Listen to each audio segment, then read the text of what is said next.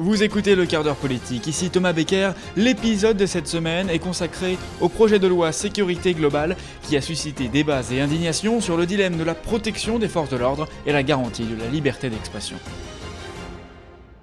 Pour en parler aujourd'hui, deux députés m'ont rejoint, Frédéric Dumas qui s'est opposé à ce projet et Robin Reda qui a voté en faveur de cette proposition de loi. Ils nous font le plaisir d'être tous deux présents dans cet épisode du quart d'heure politique pour que l'on comprenne les arguments des opposants et des partisans de ce projet de loi et d'avoir une vision plus claire du travail parlementaire autour de ce sujet qui a cristallisé l'opinion au cours de ces dernières semaines. Bonjour Frédéric Dumas. Bonjour. Vous êtes euh, député de la 13e circonscription des, Hauts-de-Seine. Merci d'avoir accepté mon, mon invitation. Et bonjour à vous, Robin Reda. Bonjour, merci de m'avoir invité. Vous êtes euh, député de la 7e circonscription de l'Essonne, vous faites partie du groupe euh, Les Républicains à l'Assemblée nationale. Vous avez voté pour le projet de loi sur la sécurité globale. Le groupe LR a, voté majoritairement en faveur du, projet également. Frédéric Dumas, vous avez voté contre le projet de loi sur la sécurité globale. Votre groupe d'ailleurs, Liberté et Territoire, a voté euh, aussi majoritairement contre ce projet. vous, personnellement, qu'est-ce qui vous a convaincu à vous opposer à ce projet de loi? Plusieurs choses. Alors, évidemment, le fameux euh, article 24, euh, que maintenant euh, tout le monde connaît, peut-être pas dans ses détails, parce que cet article, en fait, était un peu le symbole de ce qui arrive souvent avec les projets de loi du gouvernement, même si là c'était une proposition de loi, c'était que ce sont des propositions qui sont à la fois inefficientes, pas du tout efficaces dans leur objectif, et en même temps potentiellement liberticides. C'est-à-dire que si on est honnête, cet article ne servait à rien. Si on se place du côté des, forces de l'ordre, euh, c'était censé effectivement les protéger euh, euh, d'images qui pourraient être utilisées pour contre effectivement leur intégrité physique et psychique. Donc c'était écrit comme ça, ce qui est évidemment on est tous d'accord. Sauf que ce n'était pas efficient. Là, je parle pour eux-mêmes d'abord, puisque on a des articles du code pénal l'article 433.3 notamment, qui sanctionne beaucoup plus sévèrement d'ailleurs euh, les menaces de violence ou les menaces euh, de, de crime de 3 ans et 5 ans, alors que là c'était un an.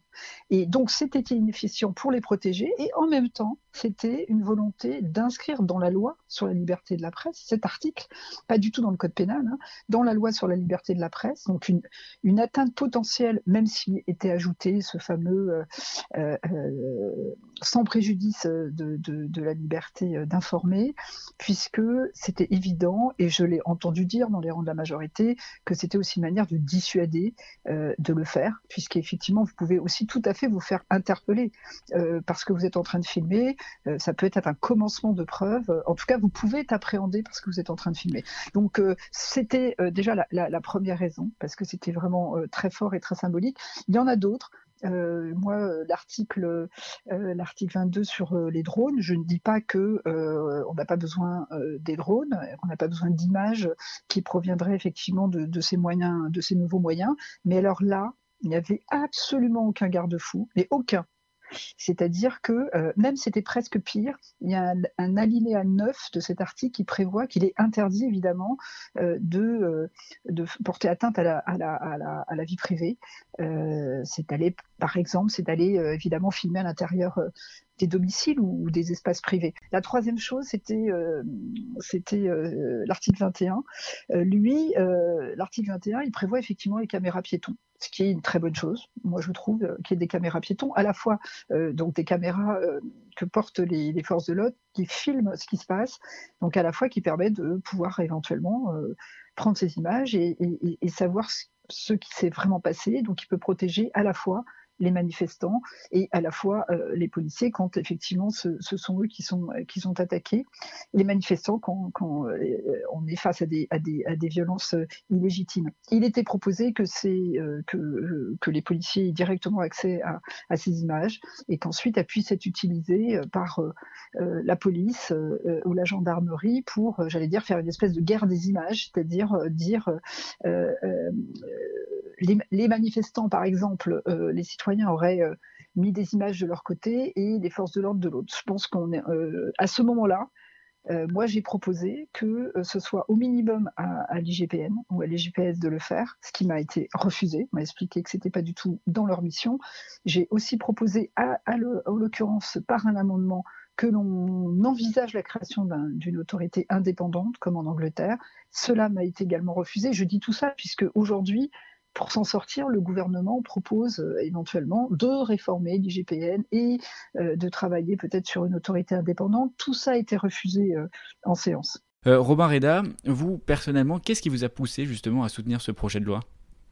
J'ai voté pour euh, la proposition de loi euh, proposée par euh, la majorité présidentielle et intitulée Sécurité globale parce que je crois que par les temps qui courent et en général les Français ont, besoin de protection et, pour leur apporter la protection qui est l'honneur d'un État de droit et d'un État qui fonctionne bien, il faut que nous mettions toutes les forces légitimes de notre côté pour que jamais une Française, un Français ne se sente euh, en insécurité ne se sentent fragilisés, et, notamment les plus faibles euh, d'entre nous, parce que ce sont les plus fragiles, ce sont ceux qui ont le moins accès euh, à la sécurité privée, aux beaux quartiers, etc., qui sont qui sont les plus touchés par l'insécurité. Et cette proposition de loi à sécurité globale, elle a ses imperfections, elle a ses impensés, mais elle met toutes les forces de notre côté pour que la police nationale, la gendarmerie, les forces de sécurité privée, les polices municipales qui sont au plus près du terrain euh, auprès de nos concitoyens, travaillent ensemble à la meilleure sécurité euh, des Français et à faire en sorte que dans la chaîne de la sécurité au quotidien, il y ait euh, le moins de failles possible. Et, c'est vrai que cet objectif-là, il est positif. Et, c'est pourquoi j'ai décidé de soutenir cette proposition de loi, même si on aurait aimé y mettre beaucoup d'autres choses, mais nous avions fait des propositions pendant le, débat parlementaire. Alors, euh, l'article 24, euh, venons-en, parce qu'il a fait beaucoup parler euh, ces dernières semaines, bien sûr. C'est celui qui est le plus contesté. Il est en quelque sorte le, point de tension de, ce projet de loi. Robin Reda, comprenez-vous l'émotion que l'article 24 a suscité et suscite d'ailleurs toujours au sein de la société? Vous avez voté en faveur du projet de loi, bien sûr, en dépit de la présence initiale de cet article controversé. Vous maintenez votre, votre choix ou après coup vous appelez à une réécriture de cet article? Ah, L'histoire de l'article 24, du fameux article 24, est, tumultueuse puisque initialement il ne devait pas figurer dans le projet de loi, enfin la proposition de loi de mes collègues puisque c'était une initiative parlementaire et l'objectif était avant tout, comme je l'ai dit, de mieux faire travailler ensemble les forces de sécurité euh, locale, nationale, euh, de sécurité privée. Euh, et il est vrai que nous avons assisté ces dernières années, mais particulièrement ces derniers mois, à une montée de la violence envers nos institutions en général et envers notre police républicaine en particulier. Et, moi, je n'oublie pas toutes les violences quotidiennes que subissent nos policiers. Il y a plus de 20 policiers et gendarmes qui chaque jour sont agressés dans l'exercice de leurs fonctions. Il y a des policiers qui sont euh, parfois pris pour cible euh, avec une volonté délibérée euh, de les assassiner. Dans ma circonscription, ça a été le cas en 2016, hein, à Viry-Châtillon, où deux fonctionnaires de police ont été molestés et brûlés vifs dans leur voiture de service et euh, dont là encore de graves séquelles aujourd'hui. Euh, récemment, on a foncé sur des policiers dans mon département de l'Essonne, à Savigny-sur-Orge, aux Ulysses. Donc moi, je ne peux pas euh, ne pas voir la violence qui s'exerce à l'égard de nos policiers. Euh, et donc l'article 24 qui a été proposé par le ministre de l'Intérieur part d'une bonne intention, je pense, euh, puisqu'il consiste à ce que l'on ne puisse pas diffuser de manière malveillante le visage de policières et de policiers, le nom de policières et de policiers, l'adresse de policières et de policiers. Euh, et, et, pour moi, tout cela découle du bon sens. Et à aucun moment il n'a été remis en cause euh, la liberté d'information, euh, la liberté de diffuser euh, des images de policiers en action, notamment lorsque ils commettent des erreurs. Et, et d'ailleurs, la vidéo qui nous a tous choqués, qui nous a tous émus de l'agression du producteur de musique Michel, aurait pu être diffusé avant comme après le vote de la loi. Donc ceux qui propagent l'idée que l'article 24 serait une atteinte à nos libertés fondamentales et notamment à la liberté d'informer, euh, montrent ce sujet en épingle et, et, propagent une gigantesque fake news. Ça ne veut pas dire que le gouvernement ne s'y est pas euh, mal pris pour faire passer cette proposition. Il a rédigé un article en toute hâte, euh, sans s'assurer de sa validité juridique notamment, euh, et euh, avec le groupe Les Républicains, nous avons fait des propositions pour maintenir cette idée fondamentale de protéger nos policiers, qui dans leur immense majorité font un travail parfaitement républicain euh, et parfaitement respectueux de nos institutions et des Françaises et des Français, euh, tout en maintenant l'idée de le réécrire avec des objectifs plus, plus explicites. Frédéric Dumas, est-ce que vous demandez purement et simplement au gouvernement que l'article 24 soit définitivement retiré de ce projet de loi? Oui, écoutez, euh, moi-même et avec mes collègues, on a porté un, amendement de suppression euh, de cet article pour les raisons que j'ai indiquées, ce qui ne sert à rien. Euh, il a servi juste à faire du mal un peu à tout le monde. Et, donc, bien sûr que nous demandons le retrait. D'ailleurs, vous avez vu que la sémantique est compliquée, donc il y aura une totale réécriture. Ce n'est pas non plus un abandon, ce n'est pas. Bon, bref, si on réécrit totalement, c'est-à-dire totalement, ça veut dire qu'évidemment on le remplace par autre chose. Donc ça veut dire que c'est une manière de le supprimer sans le dire, mais voilà, c'est ce à quoi on va arriver parce que de toute façon, il est exactement ce que je vous ai expliqué, il ne protège personne. Euh, alors, comment est-ce que vous, vous proposeriez d'agir pour mieux protéger justement les, forces de l'ordre afin qu'elles puissent euh, exercer leurs fonctions dans de bonnes conditions, euh, garantissant bien sûr la, sécurité, la liberté des, Français? Bien sûr, vous le savez, les exemples ne manquent pas de, de violences contre les policiers. On se rappelle du commissariat de, Champigny-sur-Marne qui avait été pris pour cible par des tirs de mortier. En plus, justement, l'utilisation des tirs de mortier d'artifice est au centre d'un des articles de la proposition de loi. On avait eu des policiers qui avaient été attaqués dans, dans le Val d'Oise par balle. Et ce chiffre aussi publié dans, le Figaro euh, euh, d'il y a deux semaines, en 2019, 7399 euh, policiers ont été blessés dans l'exercice de leurs fonctions contre 3842 en 2004. comment faire pour lutter justement contre cette violence grandissante envers les forces de l'ordre? Alors d'abord, j'allais dire, euh, ce qui est bien, c'est, ce qui serait pas mal, c'est de rétablir la confiance entre euh, les citoyens et les forces de l'ordre, même si effectivement, globalement, les citoyens euh, sont plutôt derrière hein, leur, police et leur, gendarmerie, mais de rétablir la confiance, ça, passe déjà par arrêter de faire ce que l'on fait depuis le début du mouvement des Gilets jaunes, c'est-à-dire opposer la vie des uns à, la vie des autres. dans l'hémicycle, on avait des députés se levant en, lisant une liste de, de citoyens qui avaient été, qui avaient reçu des LBD notamment. De l'autre côté, le ministre l'Intérieur se levait pour liste, lire une liste de, policiers. la vie des uns a, autant d'importance que la vie des autres. Et donc, ce que moi j'ai proposé, je l'ai déjà fait hein, au moment du vote des crédits euh, sécurité. Euh, je fais en plus en, ce moment l'Institut national de hautes études justice et sécurité, dont je suis à la fois avec des procureurs, à la fois avec euh, des colonels de, gendarmerie et de police. Évidemment, c'est d'abord de retrouver un sens à leur mission, parce que sur le terrain, j'ai fait moi des immersions, c'est une catastrophe quand même ce qu'on leur demande. C'est la politique du chiffre, c'est-à-dire que on va leur dire, euh, euh, alors comme vous le savez, il y avait les masques, il y avait aussi maintenant les amendes euh, pour pour la consommation de, cannabis ou autre. on leur demande du chiffre sur un certain nombre de choses. On leur permet pas de travailler, de faire des investigations et de et de faire du travail avec le temps long. comme vous le savez, ils n'ont pas non plus tout le matériel qu'il leur faut. Moi, j'ai fait une, immersion à Saint-Denis où leur radio marchait pas. C'est quand même un des endroits les plus compliqués. Euh, on a aussi le problème de la formation. moi, je travaille actuellement là-dessus. Dans, j'ai un groupe de travail sur ce sujet-là je vais pointer tout ça au moment, euh, il, y a, y a, y a, 15 jours, 3 semaines. Hein. Euh, j'ai pointé tout ça, le problème de la formation. Vous avez vu que ça revient au, devant de la scène. Ce qu'on m'a euh, m'a répondu, à la fois Christophe Castaner, qui n'est plus euh, ministre de l'Intérieur, mais avec qui j'en discutais, qui a dit que c'était un faux problème. Euh, le ministre, quand je lui en ai parlé, il n'a absolument pas relevé. Donc tout ça, c'était évidemment des choses très important parce que c'est que comme ça, à mon avis, évidemment, qu'on peut donner aux, forces de l'ordre les moyens de travailler et de faire vraiment leur métier correctement, de sanctionner ensuite, évidemment, ceux euh, qui euh, font des dérapages, et de l'autre côté, pour les citoyens, de se dire que euh, la police et la gendarmerie est là en priorité pour évidemment les protéger. Robin Reda, approuvez-vous l'action du gouvernement sur le plan de la sécurité? Emmanuel Macron tient-il ses promesses de 2017 où il avait fait de la sécurité un des enjeux de, sa campagne? Le problème du gouvernement, c'est qu'on voit bien qu'il est, euh, euh, il est accompagné d'une majorité de pleutres, de trouillards, euh, de députés qui pourtant voient bien, je parle des députés de la majorité de la République en marche, voient bien qu'il y a un problème fondamental d'autorité dans notre pays, voient que la police nationale et la gendarmerie nationale sont à bout.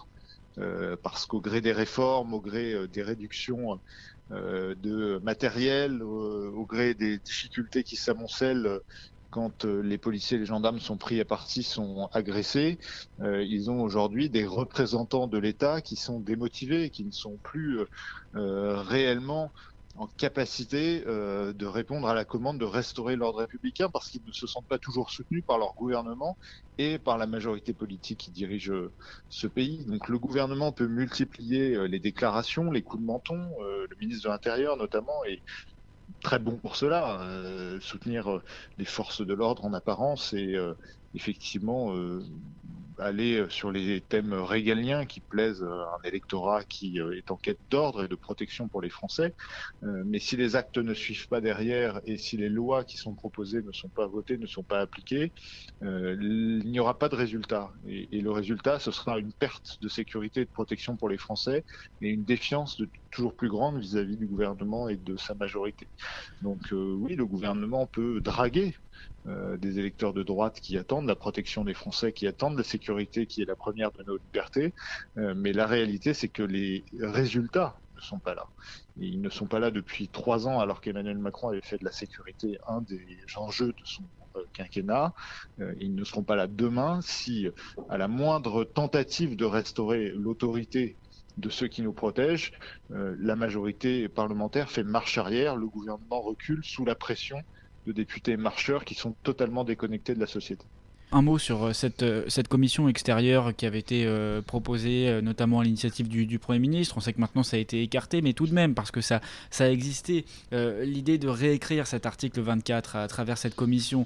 Est-ce que, vous, est-ce que vous partagez la position du, président de l'Assemblée nationale, Richard Ferrand, qui a, qui a affirmé que le fait de confier à un organe extérieur la réécriture de cet article 24 constituait une atteinte aux missions du Parlement? Qu'est-ce que ça dit globalement, un, de ce gouvernement qui, mené par Jean Castex, a proposé cette commission extérieure, deux, des députés euh, de la République en marche, et trois surtout, de la relation entre le Parlement et le gouvernement sous le quinquennat d'Emmanuel Macron.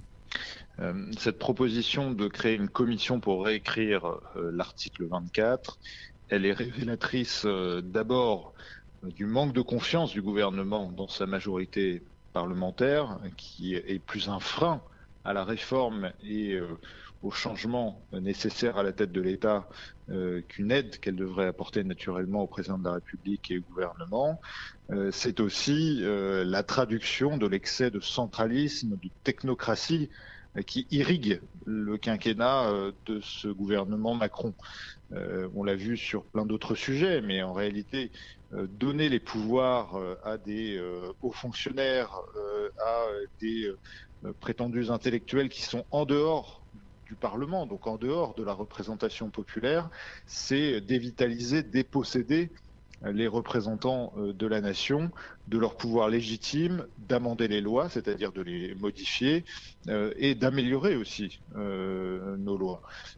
Et, non seulement je partage la position de Richard Ferrand, le président de l'Assemblée nationale, mais je soutiens aussi la démarche du président du Sénat, Gérard Larcher, puisque lorsque l'on discute et que l'on vote une loi, il y a ce qu'on appelle la navette parlementaire. Le texte est examiné par l'Assemblée nationale puis par le Sénat, et la loi sécurité globale va être examinée par le Sénat. Donc c'est d'abord le Sénat qui, euh, dans l'indépendance qui incombe à chaque parlementaire, sera chargé euh, de réétudier, de réexaminer, le cas échéant de modifier l'article 24 de cette loi de sécurité globale. Et vous, Frédéric Dumas, sur cet euh, épisode entre le gouvernement et le Parlement? Oui, moi je suis entièrement d'accord, mais de toute façon, vous avez vu que c'est abandonné. Euh, c'est-à-dire qu'il y a une commission, euh, peut-être de gens, euh, voilà, qui font réfléchir sur un certain nombre de choses, mais le Premier ministre lui-même a, écrit que ce ne serait pas pour réécrire, puisque évidemment, ce n'est juste pas possible que ce soit une commission qui réécrive des articles. sachez en plus que c'était une proposition de loi qui émanait du, du Parlement. mais ce qui me, ce qui m'amuse un peu, je ne sais pas si c'est le mot, c'est que Richard Ferrand effectivement s'émeut du fait que l'exécutif veuille réécrire, mais on sait tous quand même que le, une grosse partie du de la proposition de loi avait été réécrite hein, par, par, le gouvernement et euh, que euh, les députés, dans leur très grande majorité, euh, En Marche, Modem ou autres, ont voté en faveur de ce texte écrit de cette manière-là. Donc aujourd'hui, vouloir amener, enrichir la proposition de loi alors qu'aucun n'a voulu réécrire ce texte au moment où il convenait de le réécrire, en première lecture, bien sûr, qui va faire une navette et qu'on va le retrouver en seconde lecture. Mais en première lecture, euh, les députés avaient la possibilité de réécrire et nous parler de réécriture aujourd'hui parce qu'il y a effectivement eu beaucoup de gens dans la rue et malheureusement euh, des incidents terribles. C'est ça qui est triste, je trouve. Est-ce que vous regrettez justement cette forme euh, d'homogénéité des, parlementaires de, la majorité Et est-ce que justement votre décision, vous aviez été une des, premières à quitter euh, le groupe La République en marche au début de votre mandat? Est-ce que euh, tout cela, tout ce que vous voyez depuis quelques semaines sur ce projet de loi, est-ce que ça confirme ce que vous aviez dit auparavant en 2017 et 2018 quand vous aviez quitté justement ce groupe? Oui, ça confirme, mais ce n'est pas que avec ce projet de loi. Là, si vous voulez, euh, il y a quelque chose qu'on peut euh, peut-être appeler, euh, alors même que évidemment c'est lié à des, événements dramatiques, une forme de chance, c'est-à-dire que comme tout ça est sorti de l'hémicycle, on a pu empêcher notamment euh, ce projet de loi d'advenir de, comme, il, euh, comme il était prévu, parce que c'est sorti de l'hémicycle. Mais vous savez le nombre de fois où on n'arrive pas à le faire. Et vous le savez, sur que ce soit la loi anticasseur, la proposition de loi contre la haine, il a fallu que ce soit le Conseil constitutionnel qui le dise. C'est-à-dire que le rôle du juge et la place du juge est toujours est toujours euh, remis en cause euh, dans les projets de loi. Euh, on a beau le dire, on a beau le répéter. Donc oui, bien sûr, je suis partie pour ça et c'est pas et c'est tous les jours que on doit travailler contre cette tendance à ne à, ne rien écouter en fait. Hein. Madame la députée, Monsieur le député, merci pour vos réponses. Merci à vous. Merci beaucoup. Nous l'avons entendu à travers cet échange avec Frédéric Dumas et Robin Reda, la proposition de loi sécurité globale divise les Français et comporte son lot d'inquiétudes quant à la liberté d'expression, mais on l'a aussi entendu quant à sa réelle efficacité sur la protection des forces de l'ordre. Cette loi, pourtant, comme l'a expliqué Robin Reda, garantit toujours la liberté de filmer et de diffuser les images. C'est le caractère malveillant de la diffusion qui est à prendre en considération à présent. Et dans un contexte de défiance envers la police, c'est une loi qui, nous l'avons entendu, pourrait garantir une meilleure exercice de la fonction du maintien de l'ordre et donc de mieux préserver la sécurité des Français. À l'heure où nous parlons, le président de la République Emmanuel Macron a annoncé que l'article 24 sera totalement réécrit, de quoi soulager certains manifestants et journalistes inquiets par un article qui est loin d'avoir fait l'unanimité parmi les Français. Merci d'avoir suivi cet épisode. Le quart d'heure politique est disponible sur toutes vos plateformes favorites, Apple Podcast, Spotify, Deezer ou encore sur le site de Podcaston, l'offre de podcast. Si cet épisode vous a plu, n'hésitez pas à le partager, à le noter aussi sur vos plateformes de podcast pour que l'on soit chaque semaine encore plus nombreux à l'écoute de ce quart d'heure politique. D'ici là, prenez soin de vous et je vous retrouve au prochain épisode.